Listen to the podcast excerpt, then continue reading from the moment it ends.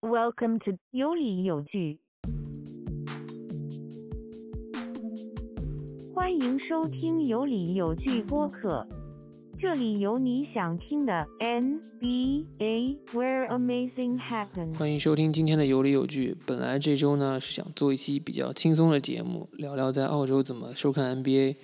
但是。啊，这个星期出了两件算是 NBA 的大事，一件是威少交易，还有一件就是湖人的这个续约。那我们今天就临时加长来聊一聊这两件事情。啊，首先是威少从啊火箭从奇才换来了啊 John Wall 和一个有保护的首轮签，然后算是一年的呃跟这个威少一年和哈登的合作算是无疾而终。火箭球迷，Teddy，你觉得 现在是什么感觉？还没有完全缓过来，有点乱。从去年这个时候来看，交易来威少之后，他一年马上就交易走。当时火箭花了四个首轮权，其中两个是受保护的，以及两个签位互换嘛，然后交易来了威少。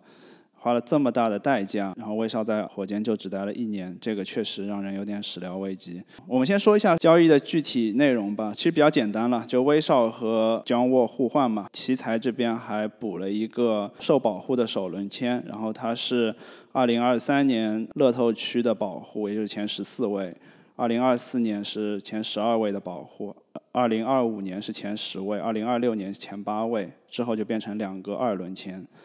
你觉得谁是赢家？我觉得这个交易本身其实不存在赢家跟输家，因为这两个合同对于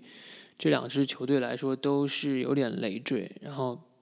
任何一方都没有通过交易有一个实质性的提高。嗯，那当然，我觉得奇才是拿到了两个人中更好的那个球员，因为威少还是有能量的，但是 John w 已经有两年两个整年没有打过职业篮球了。啊，那威少。我不知道威少还因为威少其实的职业生涯也是往下滑是肯定了，但是他也是去年还是最全明星最佳阵容三阵，然后在这个 bubble 开始之前的三十三场比赛有场均三十点九分、七点八个篮板、六点七个助攻的表现，投篮命中率也超过了百分之五十。如果奇才可以拿到这样的威少，那我觉得至少短期来说。这笔交易他是赚到的，那这个至于这个首轮给给出去的首轮签，它的保护实在太多，最好的结果可能也就是二零二六年的第八顺位，这对奇才来说可能也不是那么重要。嗯，但是总体而言，我觉得这笔交易好像我听到的信息更多的是因为哈登就是觉得威少不适合他，所以火箭。最终也是没有别的，没有太多别的选择，只能选择跟奇才做交易。那奇才这边的话，最大的问题是能不能留住比尔？比尔还有两年合同到期，那比尔可能跟威少会有更好的化学反应，我我不知道。所以对于对于球队来说，我觉得实力可能没没有明显的增加或者或者变坏吧。对，因为在过去这一两个月中，也是陆续爆出来说威少想要离开火箭，然后哈登想要去篮网等等这样的消息嘛。那从一开始可能没有任何人就期望说，这个新赛季开打的时候，威少和哈登他们两个仍然能够回到训练营，仍仍然能够在新赛季同时上场比赛作为先发。那如果说两个人必须要走一个的话，那我觉得。还是威少走是比较合理，毕竟这是哈登的球队嘛。对于哈登来说的话，确实，因为我们从上赛季的季后赛惨败给湖人这个也看出来，哈登和威少确实在季后赛中的天花板是有的。他们虽然是很好的兄弟嘛，他们关系很好，但是他们在球场上这个化学反应以及他们互相适配的程度是没有拿到冠军的可能。那对于哈登来说，呃，如果威少不走的话，那他在火箭肯定是要待不满整个赛季，他肯定会频繁的提出交易。对于球队的管理层来说的话，最最少两个人中交易一个，那现在交易威少也是情理之中了。嗯，我觉得威少其实为火箭牺牲了很多，或者说因为这个是哈登的球队，他没有办法去做主导。因为我们都知道威少其实是一个很喜欢打挡拆的球员。他在 M A M A P 那个赛季有每每场比赛有十一点九次是挡拆的发起人或者打挡拆，占了他总这个呃，进攻的百分之三十五点三，嗯，到上个赛季他只有三点七次，因为球大部分是在哈登手里，所以他只有百分之十二点四的进攻是可以做挡拆的一个选择。如果你给他太多的一个让他投中投啊这种，或者僵尸跳投或者怎么样，他他不太可能是发挥他的优势。那另一方面，我觉得火箭是越来越宠哈登，哈登从一开始，哈登的一六一七赛季四年之前，他还有百分之四十五点的。的进攻是打挡拆，只有百分之二十三点七是一对一。到现在上个赛季，他已经有百分之四十五的进攻是一对一，所以他就是一个哦，你只要把球给我，我来打就好了。他已经不再想去跟别人配合。我觉得其实我不知道，我不觉得我我我我有点觉得火箭并不是真的想夺冠，火箭可能更满意的就是现状，就是啊，我每年都能进季后赛，因为只要有哈登在，你肯定可以进季后赛。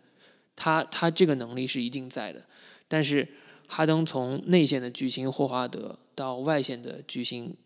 保罗加威少，他都没有很好的产生化学反应。我不知道他还能跟谁去配合。是那个霍华德当时是和哈登一起打了有三年，然后保罗是两年，然后威斯布鲁克现在是一年就走了。不知道这个姜沃能不能待满半个赛季？嗯，你刚才说的有一点说火箭太宠哈登了，我觉得你这个点说的非常好，因为就是自从他进入火箭之后，年年都能够进入季后赛。当然，哈登为火箭做出很大贡献，但是由此也引发了就是说火箭太依赖哈登，火箭做的很多决策可能是由哈登所主导，尤其是在去年这个把保罗去交易走换来威少这个交易。就是你很明显看到，这不是一个莫雷他能够做出的交易。作为莫雷这么一个算计的这个球队经理的话，他是做不出这样交易。他不可能去送走四个未来的签，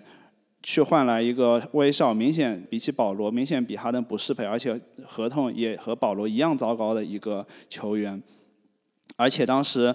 保罗那一年受到了很多伤病嘛，把保罗等于就是在一个价值比较低的情况下给交易走了，所以这不是一个莫雷的决定。那么到底是谁谁的决定呢？那一定就是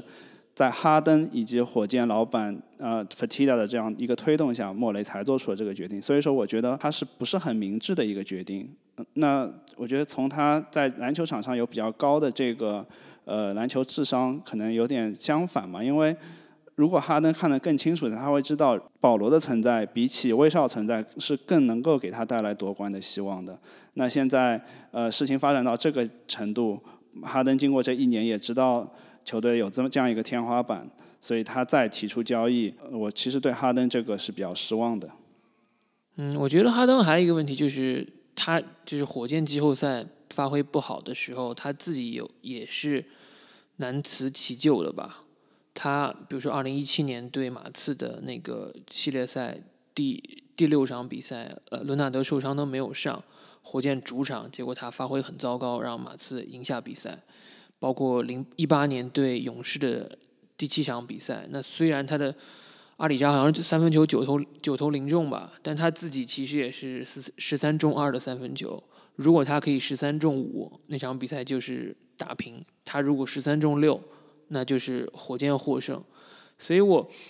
而且我我我有一个很大的担忧，就是哈登其实也不年轻了，哈登已经三十一岁了，他他的交易价值不会随着时间的推移而增加，他如果一旦出现伤病，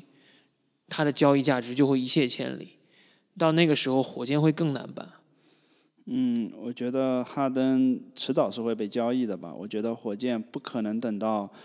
哈登因为现在的合同还有两年，加上第三年的球员选项，不可能等到这个两年期满之后让他自己走，就像当年杜兰特走一样，什么都得不到。所以他最迟是会在下个赛季的交易截止日前会把哈登嗯送走，这个是我的一个预测。当然有很有可能是更早，有可能是下个赛季，甚至是这个赛季。其实这个威少和沃的这个交易给我们留下的一个疑问是。这个交易是体现出火箭是想要做重建呢，还是说火箭是想通过这个交易把哈登留住？那你是怎么看的？我觉得从情感上肯定是，如果哈登觉得自己和威少没法共共存，那把威少交易出肯定是为了让哈登开心嘛。我之前也说过了，但是阵容上来说，因为因为沃已经有两年没有打过职业篮球了，包括他之前还有爆出来跟黑帮的那些什么影片嘛，所以他还有几成功力很难说。他受的伤也是跟腱，对于他这样一个特别依赖运动天赋的球员来说，基本上是一个致命的打击。他，我觉得肯定是回不到以前的水平了，只是说沃比威少稍微好一点的，就是他的他的接球就投了三分的命中率还可以。大概百分之三十多出头，不像威少那么灾难。对，我觉得这边要着重分析一下这个沃和威少这两个球员对于火箭能够带来多大的帮助了。那么你刚才说到一点，就是接球就投三分球能力。我看了一下数据，沃的话是在。最后一个他打的赛季，二零一八到一九年的那个赛季是接球就投的三分命中率是百分之三十七点三，然后之前一年二零一七一八年是甚至高达百分之四十三点八。当然，他整体生涯的三分球命中率只有在百分之三十二。沃的话，他虽然整体三分球命中率比较低，但是他如果给他一个空位出手机会，如果哈登能够呃通过他的就是制造空位的能力。能够给出我这个空位投三分的机会的话，他还是很有希望投中。那威少相比之下，他的接球就投的三分球命中率上赛季是非常低，甚至只有百分之不到百分之三十，是百分之二十九点一。那这个差距就非常大了。所以说，嗯，且不论这个伤病的问题，我们就先假设沃他能够在健康的情况下的话，我觉得他对火箭的帮助是会更大的。从他的这个投篮能力。然后他的传球能力，我觉得也不比威少差。他最后一次就整个赛季健康的那个赛季，二零一六一七年那个赛季，他的呃数据是二场均二十三点一分，十点七次助攻，四点二个篮板，两次抢断，这个是一个全明星级水准。而且沃现在年龄是三十岁嘛，也比威少年轻两岁。如果他能够回到当年的那个状态。当然这是有很大疑问，因为他这个伤也是非常严重嘛，跟腱撕裂可以说是篮球运动员能够受的最重的伤之一了。如果他能够回到那个状态的话，我相信火箭对于新赛季这个战绩的期望值是要比威少要高的。但是我我觉得回回到这个之前的状态是一点可能性都没有的。呃，强如科比在受伤之前，二十七点四呃三分，投篮命中率百分之四十六。他的跟腱受伤之后再回来，投篮命中率就只有百分之三十六点六，得分从变成了十八点九分。我觉得这种类型的伤病你是没办法这么轻易恢复的。嗯，我觉得他的只要他投篮能力能够在，然后他如果能够回到当年状态百分之六七十，我觉得可能就会对火箭的帮助比威少更大，因为威少他是几乎没法和一个。没有投篮能力的球员共存，就是威少。其实是我们看到去年在打湖人的时候，威少呃就是湖人完全可以放威少几步，然后放他出手。那你如果碰到 John Wall 的话，这种情况是不会发生。不不，你你你要这样想，就是威少威少这么做是因为他不能按照他的方式去打球啊。就算我们再再退一步说好了，就算沃可以健康。你对沃的要求让他投进空位三分，也不是你愿意付三年一点二亿要做的事情。你无论如何有这个合同在你的账上，你就没有办法再去补强。但是又回到说，火箭是拿拿了威少这么一个烂合同，他又能和谁去换呢？威少和沃应该是全联盟最烂的合同，可能都要排两个都是前五的吧。你换不了什么其他球员，尤其是火箭现在。还能够通过交易获得一个选秀权的话，我觉得几乎是换不到其他什么呃球员。就是你把威少换出去，已经很难不自己搭一些资产出去。如你甚至能够换回来一个首轮权，我觉得火箭从这点上已经做的是不错的了。而而且说从威少到沃，当然前提是沃能够相对健康的情况下，是一个不是太大的降级。那我觉得火箭已经就是他现在等于有了两条路可以走嘛，一条是。OK，如果说我能够至少保持半个赛季健康，在在呃交易截止之前健康，火箭能够打出一个相对好的战绩，那么我们季后赛再冲一下，看看能不能有机会。如果说我还是没办法打，还是伤病或者状态很差情况下，那么就果断的把哈登交易走，然后开始重建。我觉得火箭这个就其实给自己留下了两条这样子可以选择的路。而而且另外还有一点就是火呃沃他其实呃自己也有说过，其实比较想来火箭，尤其是考辛斯的签约嘛，因为沃和考辛斯之前是在呃 Kentucky 的搭档嘛，也也是有一定的化学反应。不过，唉，讲到沃，其实我是觉得，嗯，其实是有点可惜的，因为奇才其实从呃，沃来之前一直是比较烂的。虽然大家可能知道迈克尔乔丹复出打过一阵子，知道阿里纳斯那个三剑客时代，但是奇才从一九八二年到二零零四年只赢过一轮季后赛。然后，刚才你说到就是沃的那个二零一七年表现很好嘛？那二零一七年的那一年是奇才自一九七九年之后第一次拿到分区冠军。然后我印象中很深的就是他们第二轮是四三比四惜败给了凯尔特人，然后其中就是印象很深的是半就是半决赛第六场应该是在对最后的七点七秒，当时是绝杀是吗？啊，奇才落后两分，然后边线球战术本来应该是戈塔特给比尔做一个挡拆，但是他那里被挡住了，远端的比尔没有拿到球，所以进球只能最后没办法给了沃的手上。然后沃是面对的应该是布拉德利，布拉德利应该在二是前一年的最佳一防的后卫，然后直接一个 hesitation，然后就是一个 pull up，干拔三分。然后我印象非常深，是因为沃进了那球之后，跳去那个跳在那个演演说台啊，对着全场观众大喊 "This is my house"。你当时就是你去你现在回头去看，二零一七年奇才的阵容，张沃二十六岁。比尔二十三岁，当时的首发小前锋波特二十三岁，然后还有大莫里斯二十七岁，博扬 （Bogdanovic） 二十七岁，他替补席上还坐着二十一岁的乌布雷。你你是会觉得那支球队是非常有天赋、非常有希望的，但是你没想到的就是从那之后三个赛季只打了七十二场球，啊，所以在直到今天变成一个烂合同，然后被。被被扫地出门，其实我觉得是挺让人唏嘘的。是的，也是比较可惜了。可能可以说，那个二零一一七年那次季后赛是沃到目前为止职业生涯最高光的时刻了。嗯，那年呃沃也是进了呃 NBA 最佳阵容三阵嘛，这应该是他唯一一次进 NBA 最佳阵容，在他的职业生涯中。嗯，这另外一个我还想聊一下的是。现在这个合同啊，我我觉得其实是有点意思，因为沃和威少他们都是在二零一七年新的 CBA 下面这个 Supermax，就是老将的这个 Supermax 的这个合约是要达到一定的条件才可以签约，而且就是球员必须是和同一个球队，从他的那个新秀一直到他的那个就是第二个合同，一直是在同一支球队嘛，或者说你在新秀中被交易到那支球队。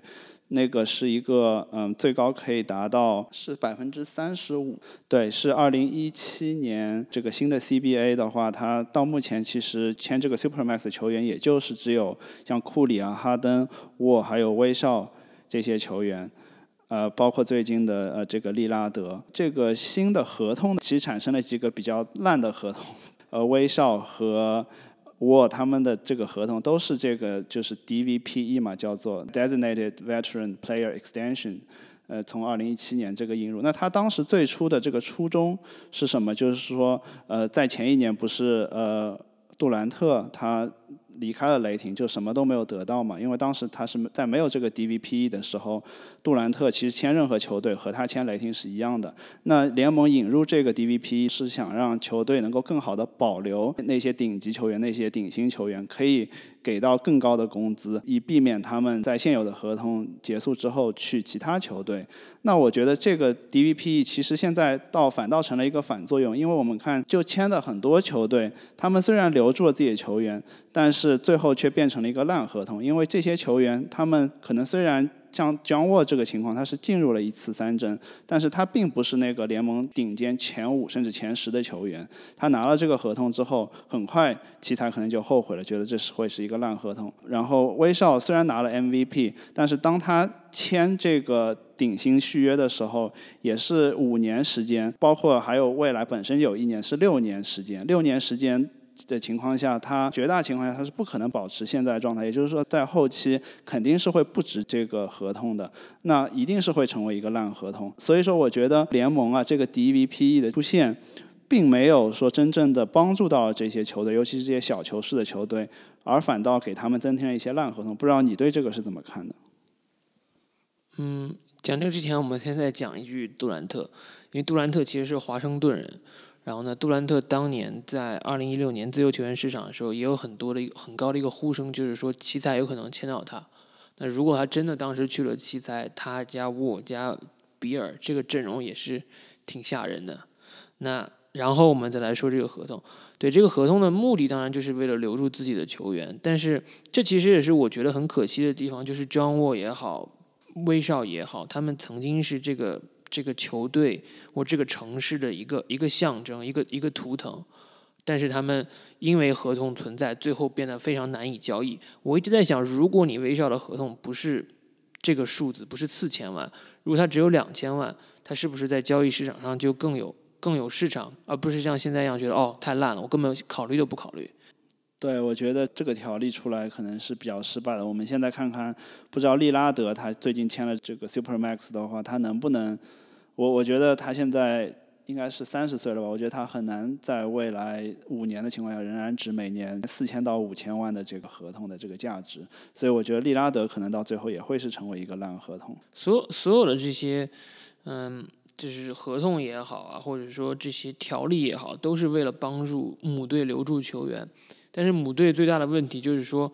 他去给这个球员开薪水的时候，我们就不说这个 Super Max，哪怕只是 Max 的合同，给他开 Max 的合同的时候，很多时候只是因为这个球员是你队上最好的球员，他所以你要给他 Max，而不是说这个球员真的值 Max。对，我们看就是这个 DVP 出来之后，我觉得也只有哈登和库里相对来说这两个签的还可以吧。但库里其实也很危险，因为库里上个赛季也是也是伤退打了一半嘛。这个赛季随着汤普森受伤，库里能打能担任多大的重任，或者说能把勇士带到多大的高度不确定。当然，你可以说。库里之前是同工合同，他他拿冠军的时候，他回来最巅峰的时候，其实是有点 underpay 了，那算是一种变相的补偿。对，而且我觉得啊，获得这个合同的条件其实并没有那么高。他的条件是一个是你要在过去三年中获得一次嗯 MVP，这个是很难的。或者说呃过去一年获得这个最佳防守，或者是过过去三年中有两次获得最佳防守。这个也很难获得，但是 NBA 三阵你在过去三年中进入两次，或者最近一年进入 NBA 三阵，这个我觉得也不是说特别特别容易，但是我觉得很多球员都可以达到。像江沃的话，就等于他打到了一个擦边球，他在2017年进入了最佳阵容三阵，呃，所以说他就刚好满足了这个条件。那我作为奇才，其实。呃，是一个非常非常错误的决定。当然，可能他管理层也比较无奈嘛。你你如果不用这个顶薪签下掌握的话，他可能就要离开。所以，我就回到刚才那个，就是说没有真正帮助到这些球队。嗯。不过，奇才给合同的时候，没有想到掌握会受伤啊。就像我刚才说的，当时那支奇才又年轻又有天赋，他们的期望其实是很高的，只是没有想到遇到伤病。就刚你还你说到这个二零一六到一七赛季，一七年这个高光时刻和凯尔特人打了七场。但马上一七到一八赛季，John w a 他只打了四十一场一半的比赛，因为他的这个膝伤两次膝伤。呃，一八到一九赛季只打了三十二场，是因为这个跟腱的原因。呃，然后一九到二零赛季就是一场都没有打，所以他上次打球还是在呃二零一八年的十二月二十六日，所以说已经近两年没有打球了。嗯，当然，就算 John Wall 他完全不受伤，他能够打满他这个合同的五年，以他的能力来说，是否真正值这个呃 Super Max？我觉得还是要打一个大大的问号。他当然值啊，他一七年季后赛十三场比赛，二十七点二分，十点三次助攻，你觉得他不值 Super Max 吗？我我觉得 Super Max，我觉得如果你给 AD、给呃 LeBron，包括给 Harden 这些，我可以理解，但是 John Wall，我我觉得他明显在。当年一七年，一七年那时候，库里已经他拿了两次 MVP 了，然后他才拿这个 Super Max，然后威少也是拿到 MVP，哈登也是拿到 MVP，但是我觉得姜沃是没有在这个 level 上面的。我觉得最多最大的原因还是他的评选标准，因为 MVP 的难度比最佳阵容的难度应该是难了十倍、二十倍都不止，它真不是一个可以可以放在一起比较的东西。我觉得心甘情愿给你 MVP 那没有问题，但是三阵。就是你同位置可能最好的六个球员，还是那个赛季太多的不不确定因素，然后太多的偶然会发生，所以你你没有办法，你很少见到一个球员是偶然拿了 MVP，但是你一个球员有可能偶然拿了二阵、三阵甚至一阵，但不代表他就是那个位置上最好的球员。对，我觉得 MVP 和最佳防守球员，我觉得问题不大，但是我觉得三阵的话，这个标准有点低。我觉得如果限制在一阵的话，可能。会少很多这样子的垃圾合同。OK，那么既然聊合同嘛，我们就聊聊湖人的这个最近的两个续约吧。勒布朗·詹姆斯虽然不是自由球员，但是他也是等于在自现有的球员选项上又加了一年合同，一直合同呃会到二零二三年才截止。然后 AD A D 其实之前一直有传闻说他在等谁等谁，结果发现大家其实最后在等自己的队友。然后一口气签了一个五年一点九亿的合同，但是最后一年是有一个啊提前终止的选项。嗯，我觉得 AD 的签约其实比较有意思，因为他这一个签约或者他的续约对他自己而言，并不是说经济利益最大化的一个选择。我不知道你怎么看？我反倒觉得是对他的经济利益最大化。他是签了四加一嘛，然后是呃，因为他现在是进入联盟八年了，所以都没有符合百呃十年那个年限，所以说他只能拿工资帽的百分之三十，而不是百分之三十五。可能你想说的是这个，可能你想说的是。他如果再等个两年再签这个顶薪的话，就能拿百分之三十五，这个是对他利益最大化。但是我觉得从他整个职业生涯来说，这反倒是可能对他利益最大化，因为他现在这样签了四加一，他就可以现在他二十七岁嘛，他可以在四年之后三十一岁的时候跳出这个合同，回到自由球员市场上，然后到那个时候他已经有超过十年的经验，他再去签一个百分之三十五这个顶薪的话，我觉得从他整个职业生涯的获益来说是更高的。如果他现在等两年，比方说他，呃和呃湖人签一个短约，等到他到了第十年，然后再去签这个五年长约，那么他这个五年或者是四加一，到那个时候他可能就已经是到三十四岁左右了。那到时候他如果还要再拿这样一个顶薪合同的话，其实我认为是更难的。尤其是 AD，他多年来也是受到很多小伤小病的困扰，他能不能保持健康还是一个很大的问号。所以你觉得 AD 三十一岁跳出合同比二十九岁跳出合同更合适？呃，我的意思是，他二十九岁跳出合同之后，他拿一个五五年顶薪，那到时候他可以一直拿顶薪，拿到差不多到三十四岁左右嘛。他三十四岁之后就很难再签一个。呃，再签一个顶薪的长约，而他三十一岁的时候，是很多球队可能都会和他签一个顶薪的长约，那他可以一直到顶薪，比如说到三十六岁左右。所以我觉得他从整个年限上他会有所不一样。他到三十六岁的时候一直拿的是顶薪，比起他到三十三、三十四岁，我觉得是会一个差距。那那如果他二十九岁的时候跳出合同去签百分之三十五的，签两年？他三十一岁再跳出合同，他怎么都会比现在百分之三十的多。那但是你你怎么知道，万一他在未来两年中遭受了一个很大的伤病呢？我觉得就 guarantee 的 money 其实对他们来说也是很重要的，对吧？他现在签一个四加一，他至少保证到三十一岁。他都可以拿到这个顶薪，三百分之三十的顶薪。他不是勒布朗，他在他拿过一次冠军，他可能也是联盟前五。但是我觉得他没有到勒布朗和 KD 的这种水平。就不管你受多大的伤，球队都愿意和你签顶薪。所以我觉得作为 AD 来说，他现在就是想先拿下这个 guarantee 的 money，而且他到三十一岁，如果他状态继续保持的话，到时候再拿一次顶薪。就等于他有两，他只有这一个风险点，而不是他比如签两年，再签两年，然后再拿顶薪，可能有好几个风险点存在。我觉得这是他的一个想法。我我倒是觉得他他的他的签约更显示的是他对湖人的一个一个 commitment，因为他如果少拿百分之五，未来未来的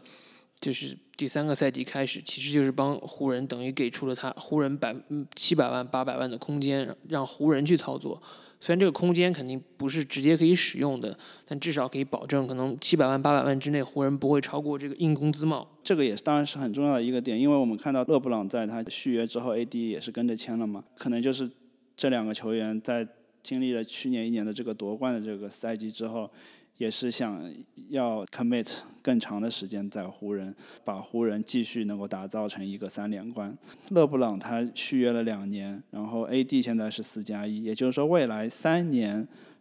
至少一直到二零二二到二零二三赛季，保证了 AD 和勒布朗都在湖人。那其实就给湖人未来两年到三年有这么一个争冠的这个窗口。嗯，我觉得湖人或者说勒布朗应该比较幸运的，就是说。A.D 是他职业生涯中遇到的，可能能力上不是说最好的队友，但是跟他是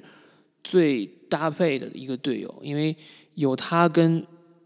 A.D 在，他们只要在周围围绕一圈射手，这就是一个可以争冠的球队。可能韦德的巅峰时期能力比 A.D 强，但是就算有韦德在，他们还是需要有有人去护框，然后还是需要去射手，然后韦德和。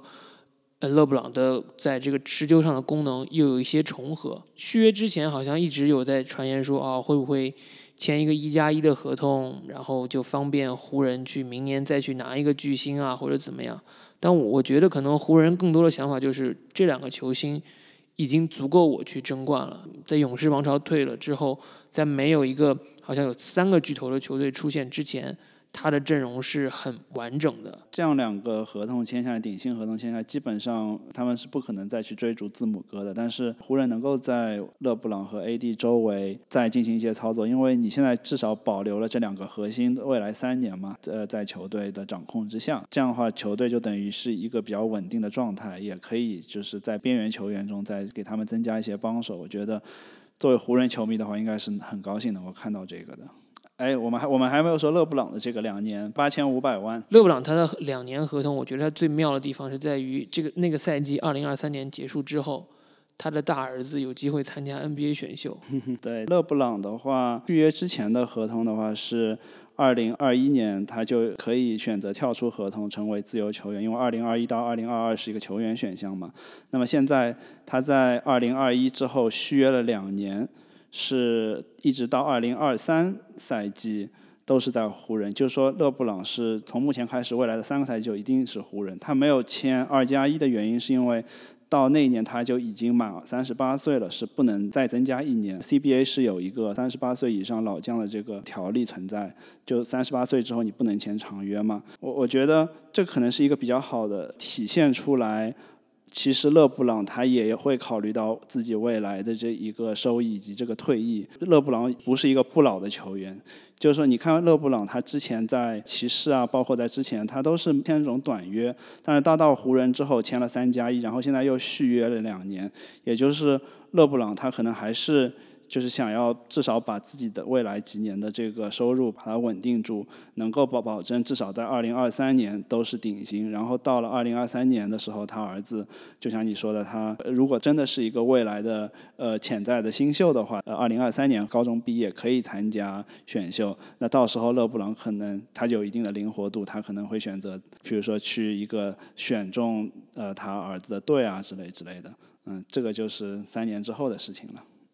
但是，嗯，二零二三年也是会是勒布朗第二十年嘛，能打到二十年，真的也是挺不容易的事情。然后我，但是我还是比较期待他跟他儿子可以一起上场。我好像好像 NBA 从来没有出现过这种情况，然后我不知道足球圈里有没有出现过这种事情。无论怎么样，这都是很难的。嗯，对，让我们拭目以待吧。OK，那今天的节目就差不多了。然后我们另外就是预告一下吧，算是就是下一期我们可能。嗯，还会和 NBA 数据流做一个呃连线，去聊一聊今年和这个赛季的 MVP 候选人是谁，可能就会有我们刚才聊到的球员之一，对，或者之二、之三都说不定。然后还有一个就是泰迪自己有一个另外的一个科技类的节目，你要不要借机宣传一下？呃，还没开始，但是我们是想要在未来几周之内开始新的这个尝试嘛，因为我们也都是一个科技的爱好者，然后想聊一些科技的产品，然后它名字叫有利有弊，就是聊聊现在泛科技类产品的利与弊，然后我们涉及的话题可能会有。呃，比如说手机啊、电脑啊、汽车啊、嗯、电视啊，包括游戏啊，以及智能家居等等，所以嗯，欢迎收听。OK，好，那我们就聊到这里，下次再见，拜拜。